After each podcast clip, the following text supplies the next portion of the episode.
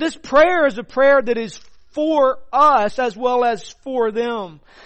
And as a result, we can pray this for us and for each other and receive from the Lord the grace. And by the way, you need to know this isn't in the notes. If you're following the blog, you're like, he's not on track. He's already rabbit trailing. There's so many good graces God gives His people, not because we ask for them, but because He's good to us. And so even when we don't know what to ask for, He still is gracious and gives to us what we need. But particularly, He also answers the prayer of His people. And today we want to read this prayer that has been given by the Spirit for the church at Ephesus and for the church global and for us. And we want to pray this as well. So this is Paul's prayer for the church's growth and knowledge. Quoting Warren Wiersbe here, he's like, oh, okay, he's on track now. Here we go. There are two prayers in Ephesians. The first one in verse 15 to 23, and it's a prayer that you might know. And then the second prayer in verse 14 to 21 of chapter 3, that you might be. The first is for enlightenment. The second one is for enablement. And that's exactly what we found in the book of Ephesians. The first three chapters are this glorious reality of who we are. Four through six is going to be what we are to be and what we are to do. The idea that knowing is a mind thing. The idea that knowing is just a mind trick or it's simply the gathering of information is a false idea. Biblically, knowing implies action. That one would know implies that one would act upon what they know. That's the biblical understanding of knowing. If one truly knows, then they have to act. Otherwise, you know it does what to you? Drives you crazy. That's why you hear things like ignorance is bliss, right? Because once you know, there's no such thing as just not knowing anymore. You have to do something. Either don't act or you act. And so biblically, the idea of knowing implies that there is going to be action. And after all, didn't Jesus teach us to pray like this? Matthew 6, 9 and 10, Jesus said, pray then like this. Our Father in heaven, hallowed be your name. Your kingdom come, your will be done on earth as it is in heaven. For Father, to make His name great, to hallow His name, is for us to know and to act upon Father's name being made great. You understand that? In order to know He's great, we have to be shown that He is great and know. And once we know, what do we do? We make His name great. By doing what? Obeying. Worshiping. For the kingdom to come and for His will to be done, we have to know the kingdom. And we have to know His will. And then just sit on it. Are you awake? Do you sit on it? No!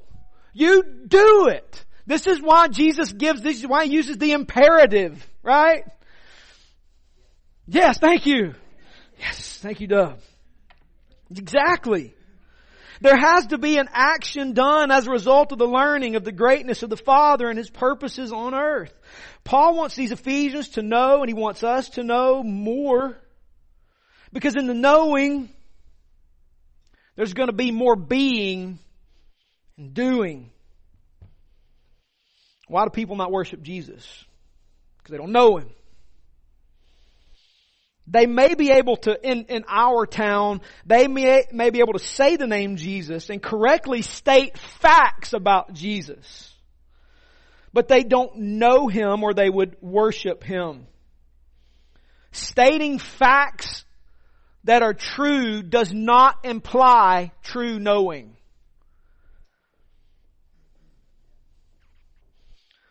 Their state is the 2 Corinthians 4, 1 to 6 state in which they're blinded by the evil one and by the rebellion and they can't see and thus know. So to know is to do and to be. We can never, ever get enough knowing. And let me be clear right here. I'm going to stay on task because I, I even italicized and underlined part of this. This is very important. Let me be very clear. You've heard me say, you've heard us as your pastors say in the past that you don't need more Bible studies. And I agree. I'm going to say that and affirm that. Many of us have more than enough outlets for Bible study. We got a Sunday morning, a midweek, an end of week, a coffee and a lunch, 16 different accountability partners, 12 Bible studies. We have more than enough outlets for Bible study.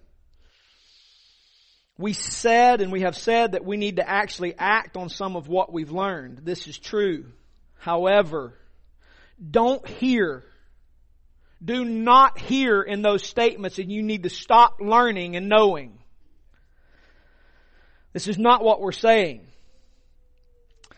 Often social bugs, you people who are not introverts, because I am an introvert, you think that's weird, I know.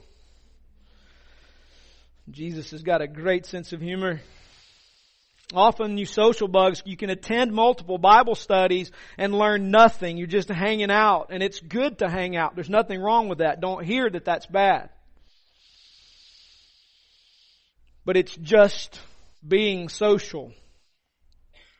Often people can do what is a symptom of our culture in the fallen state that we're in and divorce knowing from acting and they just become walking encyclopedias of information that just seeks to correct everybody else and every nuance of difference in what they've adopted as their personal orthodoxy. That make sense? I hope you under, I hope you, you, you heard that and got that. Does no good to be a walking encyclopedia that's just getting on everybody because their eschatology is different than yours and they have charts to prove it. That's not the purpose of knowing. We are to know that we may be what Paul is describing is in Christ. And what we're going to learn in chapters 4 to 6, that our actions are in Christ. So, we want what Paul prays for here. We want to know more. And we want that knowledge of Jesus Christ to increase. This is why biblical fellowship has to always be around the Word. There are times to just hang out and watch football. Amen. Thank you, Doug. You just root for the wrong team. We love you anyway.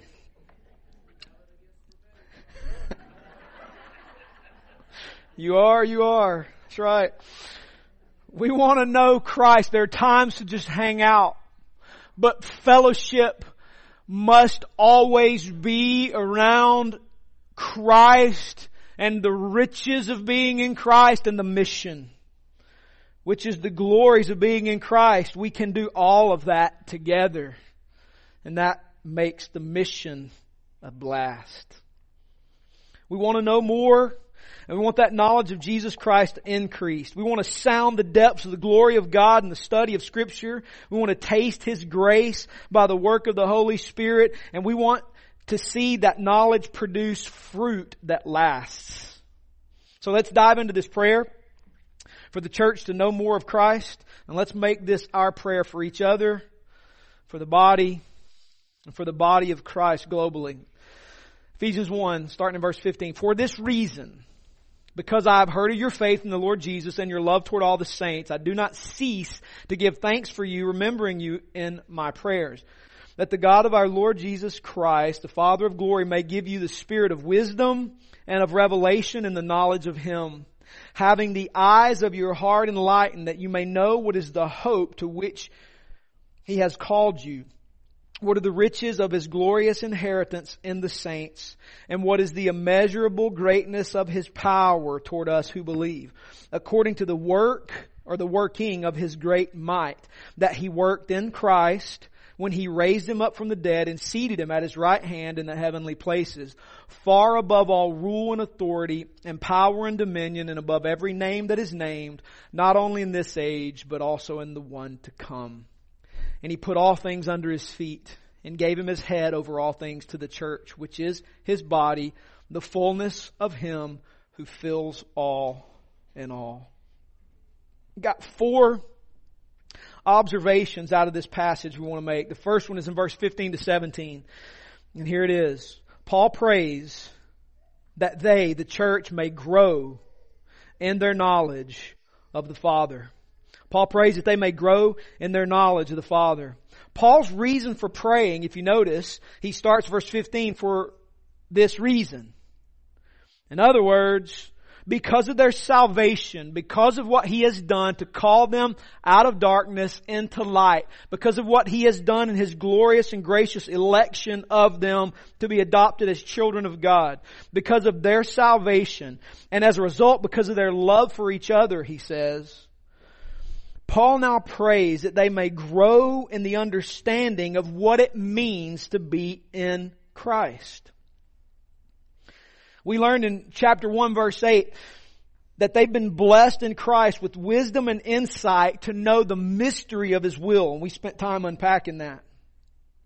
But here, Paul uses the future tense. The implication of the use of the future tense is that we will know and we will continue to know and we will continue to need to know and grow in our knowing. So because they're in Christ, because of His great grace that He has shown them, Paul now makes it clear that he wants them to not be static and not just be stagnant, but he wants them to grow and increase in their knowledge of Christ. So here are some implications of that. Number one, we must continue to grow in our knowledge of Father, Son, and Spirit. Nobody has arrived. Listen, I don't care how much education you have. I don't care how many times you've read through your Bible. You and I have not arrived. We are in a constant state of needing to grow in our understanding of who Jesus is, what He came to do, and what He's made us to be. You, a cursory reading of any good Christian biography, you will discover that the older one lives and grows in Christ, the more they realize they need to grow and know. My boy George Mueller, you, you probably get sick of hearing, it's been a while since I brought up Mueller, so it's about time. My hero, at age 92, was still digging for more. What he knew led him to make great strides in rescuing orphans. But what he knew caused him to grow and caused him to realize he needed to grow more. The cat got to age 72 and had read through his Bible a hundred times. By the time he reached 92, he had read through 200 times. Do the math. He picked up the pace. He realized I'm getting closer to death and I don't know enough. Why? Because we are to continue growing. We're not to be stagnant. We're to grow in Christ. We're to continue to discover what it means to be in Christ. I told you last week that just a cursory count in Paul's letters 169 times. Paul uses this language of in Christ. It was centered to his theology. What does it mean for us to be in Jesus? I can't answer all that today. We've been doing that for three weeks and we haven't even scratched the surface. We're to continue to grow in the knowledge of the Father, Son, and the Spirit. I didn't put this in the notes, but that has to be an issue of humility as well. We don't peddle strategies. In case you hadn't figured that out, we're not all about any type of strategy here. We're about Jesus. Because we want to know Him, because you know what I've discovered is the more we know Christ, the more He providentially walks us into His strategies. This is why you'll discover in Scripture an amazing lack of strategic instruction. It's not there. You want to know why? Because Jesus wants us to know Him first, not necessarily how to do something. Jesus isn't a pragmatist. Another result of this understanding that we need to continue to grow is that Scripture understood and applied by the Spirit in our gathered and private lives must be central in our growth. Scripture understood and applied by the Spirit in our gathered and private lives must be central in our growth. We learn in 1 Corinthians 2 verse 9 to 16 that spiritual truths are spiritually discerned. And this understanding can come only from the Spirit. He wrote the Word and He alone can teach us what it says. And this comes in the dynamic of gathered and private. Not private alone. It's not enough. We are not Unitarians, we're Trinitarians. And because God is Trinities in community, we cannot be isolated from the body and be in fellowship with God. It just does not work. And so scripture understood and rightly applied, gathered and private has to be central in our growth. We sound the depths of the glory of God together and we do it privately as well. Three, we must be discerning in who and what we listen to and apply. Jesus taught us there would be false prophets that would come, did he not? And he even said that they might even deceive the elect if that were possible. Chew on that one for a week.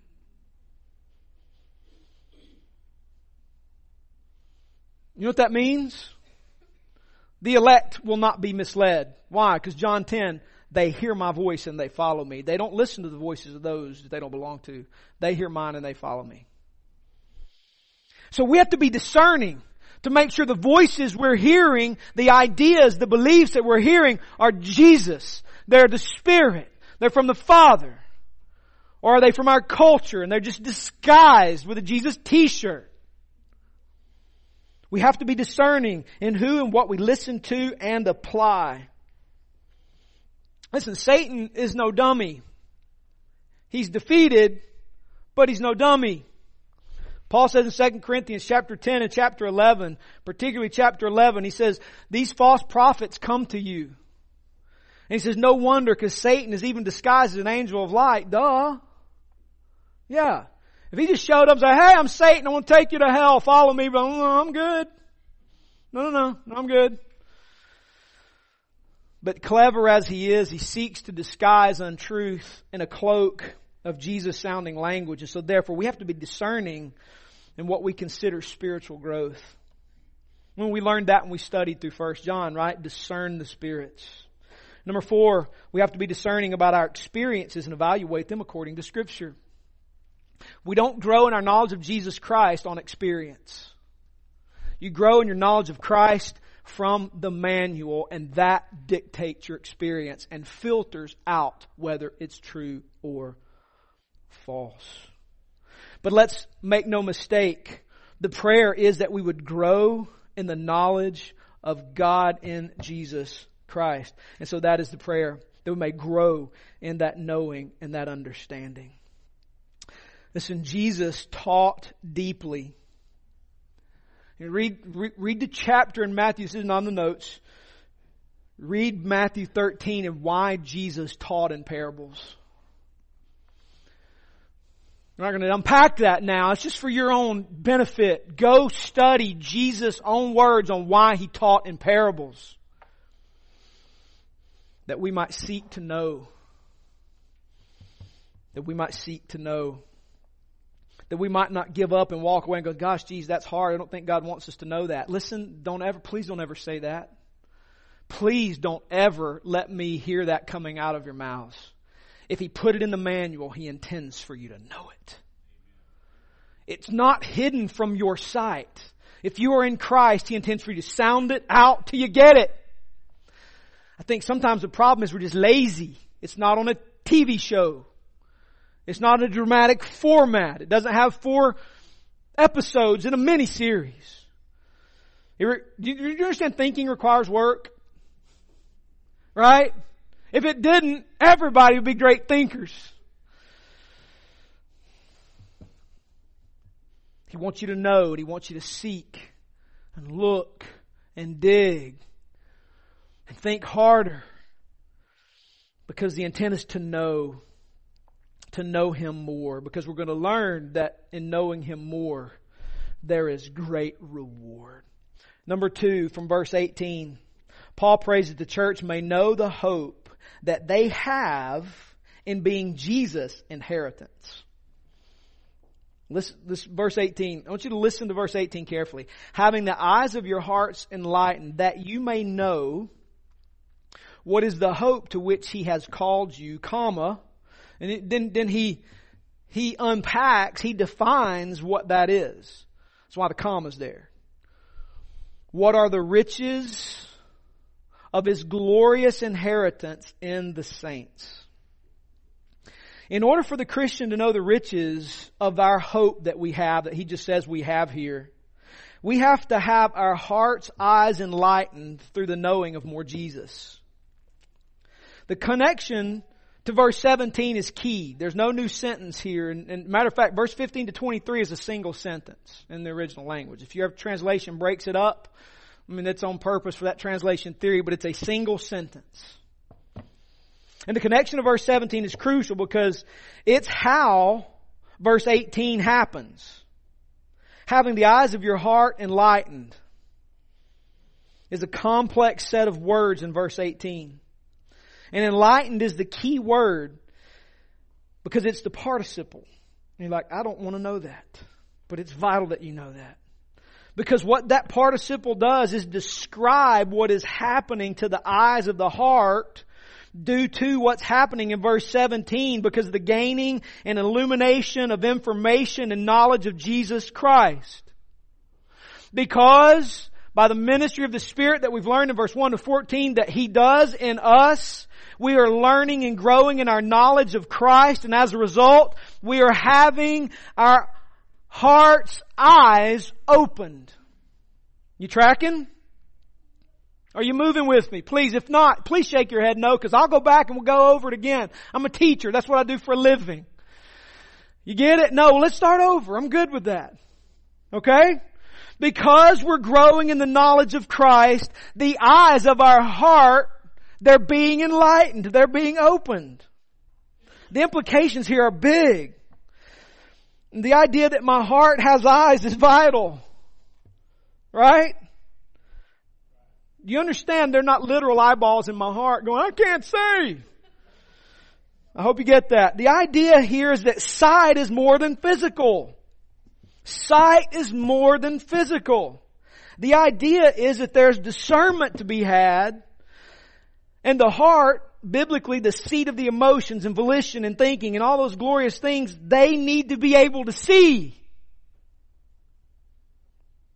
The idea that I can't see as well as I need to as a Christian is also big. None of us see or discern completely clear. We're in need of constant learning and revealing that we may see and know and do. And the reality is that we're in great need of constant illumination to see and know more of the glory of the kingdom and the glory of Christ and the glory of Trinitarian reality. And the good news is we have the Holy Spirit who gives wisdom and insight. And we are continually being transformed by the ministry of the Spirit. And we need constant growth to make sure that we understand and are aware of the magnitude of the glories of who we are and what we are a part of. These things always, because of the fallen nature of our world and the fallen nature of the human body, are muddled. And we don't always see clearly and the spiritual turmoil and the spiritual fight that is around us. And we must constantly be growing in Christ and having our heart's eyes enlightened so that we may know, he says, what is the hope to which he has called you. We need to be constantly growing so that we can know our hope. Well, here's a question for you. Two vital observations. What is this hope? And, and how, how do I have this hope? Two vital observations here. The first one is the one in verse 18. Notice here, um, the one in verse 18 receiving the inheritance is his.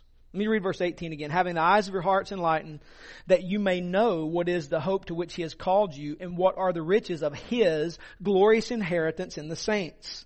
The one in verse 18, receiving the inheritance here is his.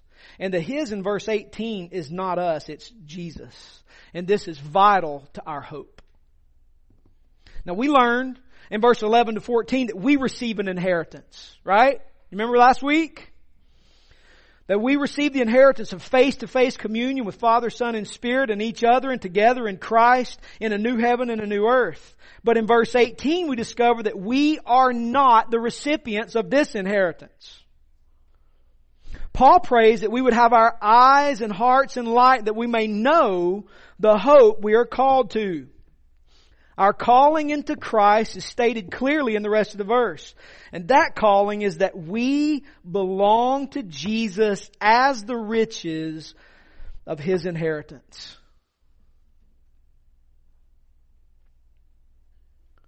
He says it exactly like this. What are the riches of His glorious inheritance in the saints? Meaning, Jesus' inheritance is a rich inheritance, and his rich inheritance is the saints. You remember a few weeks ago, I put a footnote at the bottom of the notes, a bunch of passages in the Gospel of John, John 6:37, John 6:39, John 10:22 to 30, John 17:2, 6, 9 and 12. They're in the notes. You don't have to write that down. Just go look on the notes today where John records Jesus talking about his mission to rescue and sustain and save all those the Father has given him. Listen to this very carefully. The church is the precious possession of Jesus, and He is calling His church to Himself from all nations through the proclamation of the gospel, and Jesus keeps them all and loses none of them. He died to secure them. He died to keep them. He was raised to secure them. He was raised to keep them, and through His powerful work on our behalf, He loses none of them. The church is Jesus' precious possession and it is His inheritance. Paul prays here that his readers will appreciate the value that God places on them, his plan to accomplish his eternal purpose through them as the first fruits of the reconciled universe of the future in order that their lives may be in keeping with the high calling and that they may accept in grateful humility the grace and glory lavished on them. Wow. He wants us to know and grow in our knowing that our hearts may be enlightened to see this glorious reality that we are Jesus' inheritance. There's a little quote for you from Kent Hughes. That, that one I just read was uh, F.F. Bruce, and that's in the footnotes. You can see that. That's why I footnoted it. So I didn't have to tell you I footnoted it, but since I did that, I shouldn't have footnoted it and just wrote F.F. Bruce. Went through all that academic work for nothing. There's a quote from Kent Hughes on this passage. Think of it. He owns all the heavens and numberless worlds, but we are his treasures. The redeemed are worth more than the universe. We ought to be delirious with this truth. Paul prays that we will see this with our heart's eyes. End quote. Wow. So you need your heart enlightened by continual growth in Christ to understand the fact that we together as the people of God are Jesus' treasured inheritance. The Father has given the Son a redeemed humanity, so He goes to die for them and rise to secure their salvation so that their calling forth from all nations would be secure, a foregone conclusion, and therefore He would receive His people who will make much of Him forever. That's who we are. Remember, there's a few points here to, to, to think about here, just a couple points. Remember, through all the muddled vision on this side of the fall, and on the other side of the kingdom fully come, we are His possession and we're kept and cared for and loved by Christ. That's what the church is. This is why the church is vital and not throwaway. The church is not peripheral. The church is not negotiable. She is Christ's precious possession. And therefore each of us are not throwaway. Remember that the next time you want to get in somebody's face because you don't like something they said or did. They're Jesus' precious possession. We're to remember and pray for the discernment to see and know who you belong to and grow in the knowledge of such glory. And in case that overwhelms you a tad, none of us fully get all that.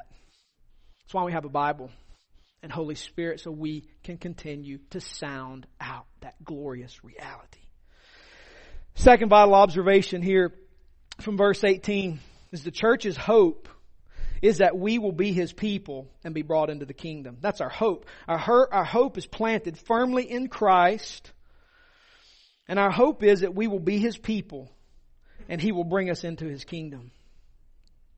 Hope is the opposite of despair. You get that? Hope creates great optimism. Optimism is a synonym of hope.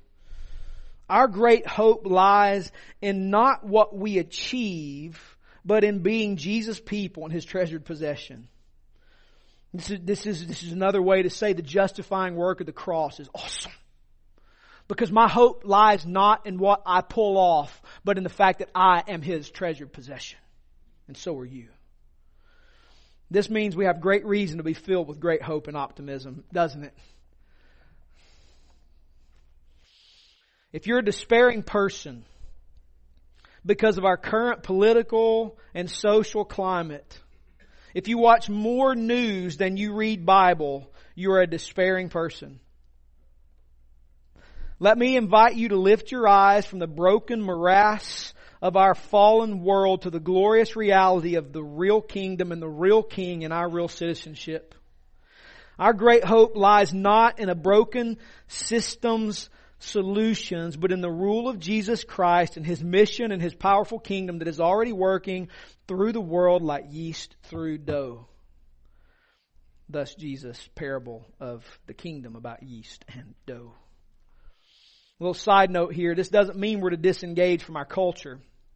Rather, we are to view our culture through the lens of Jesus' rule and Jesus' kingdom and engage it with such clear hope that Jesus is going to correct that either through us or when He comes, but either way, it's hopeful and not a lost cause or wasted work.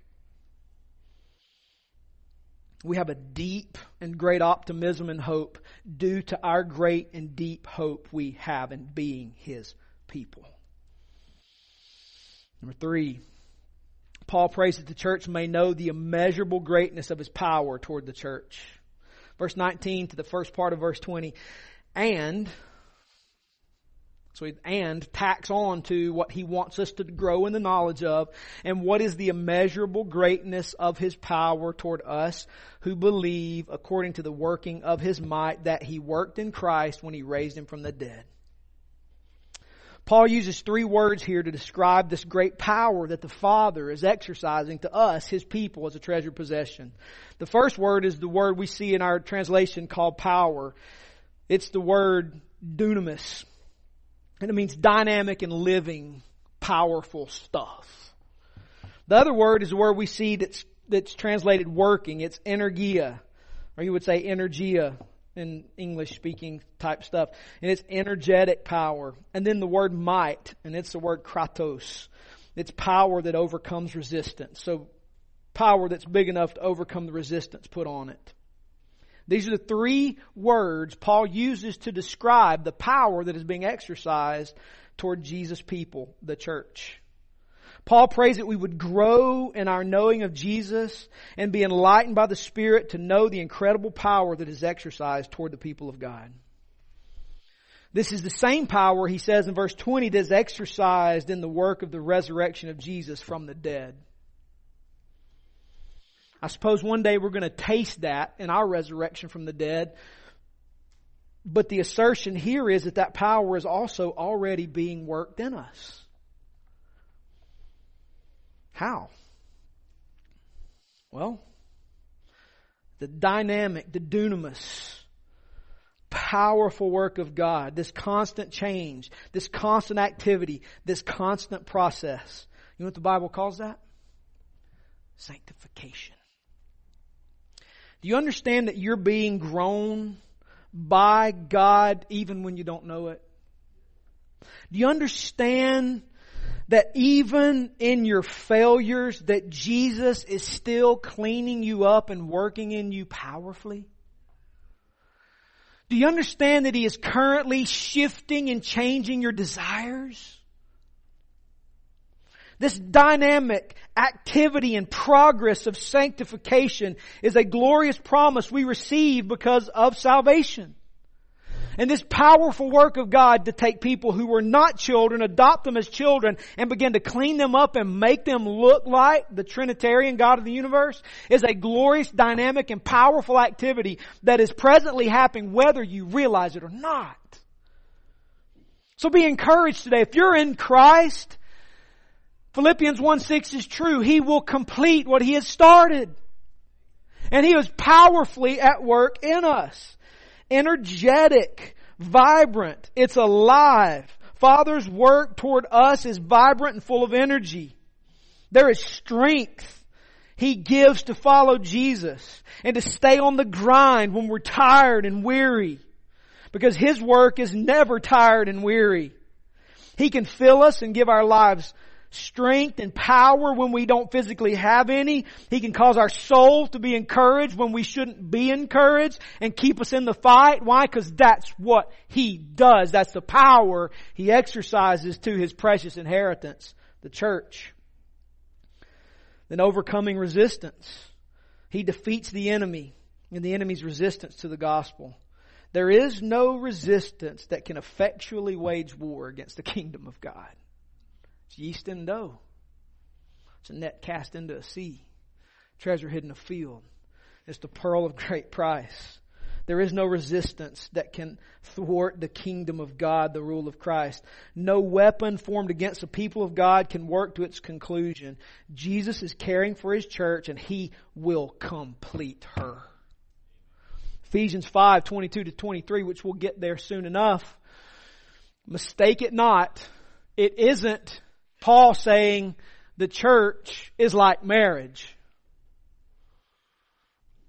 It is Paul saying marriage is like the church and Christ. And he says at the end of that passage, this mysterious, this, this, this thing is a mysterious and profound reality. And I'm saying that it refers to Christ and the church, speaking of marriage.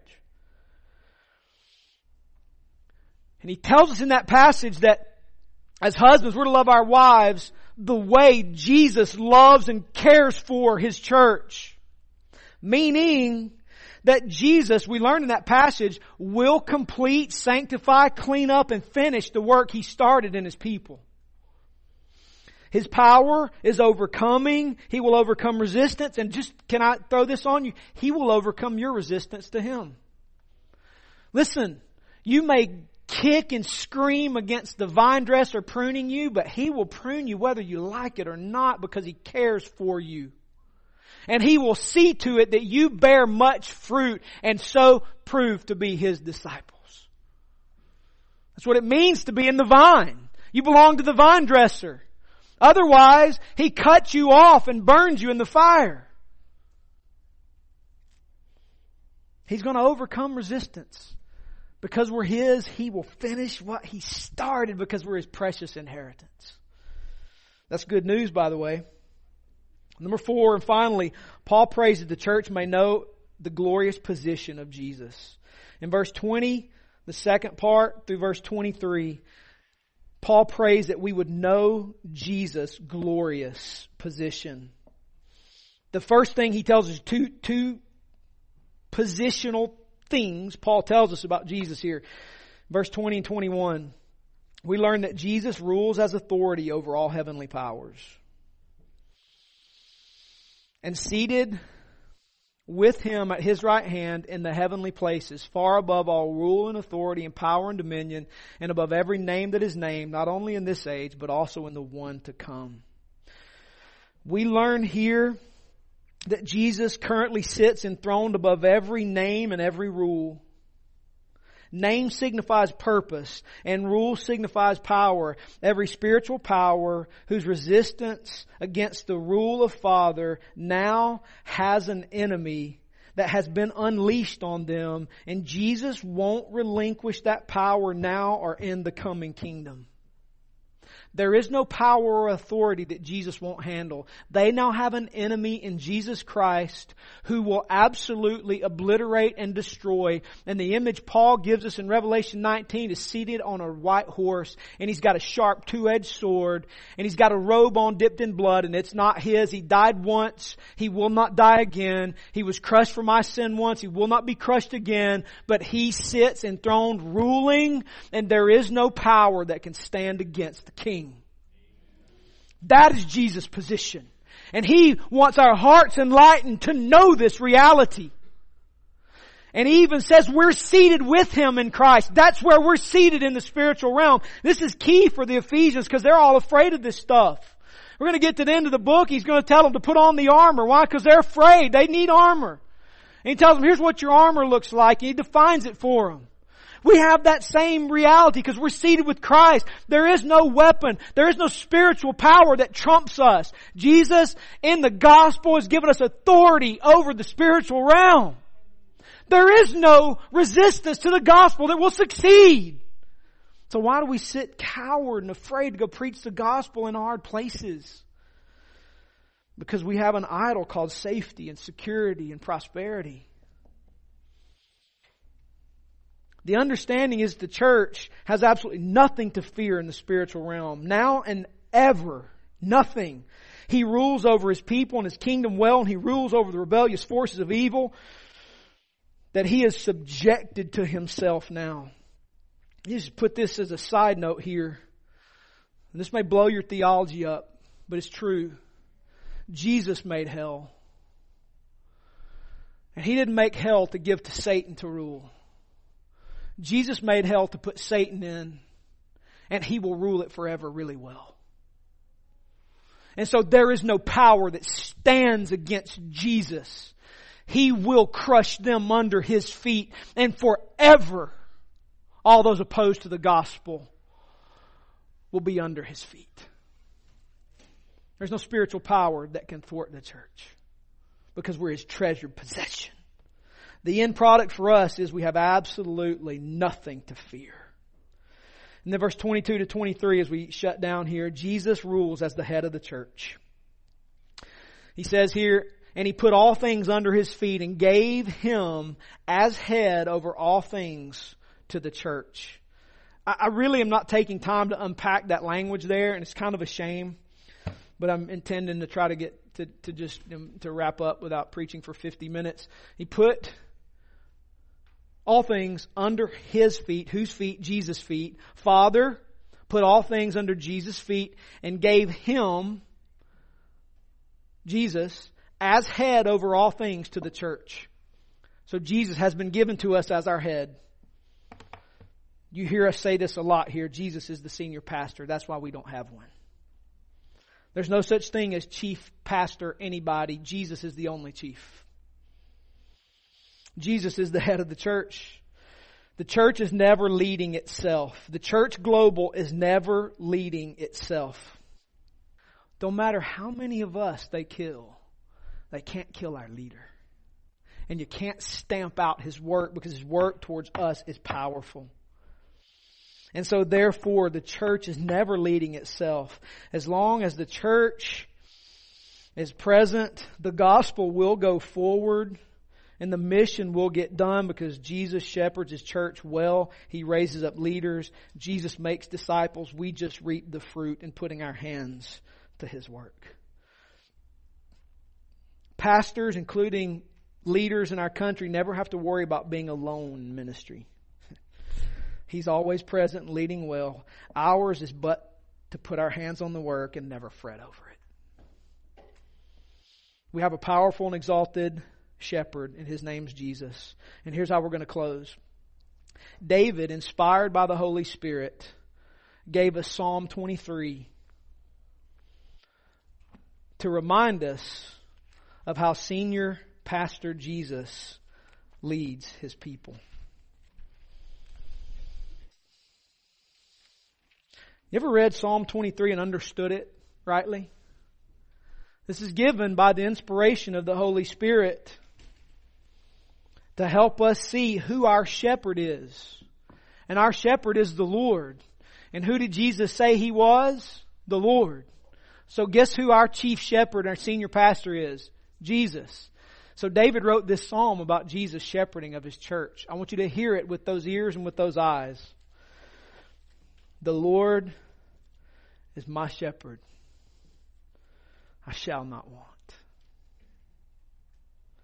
He makes me lie down in green pastures.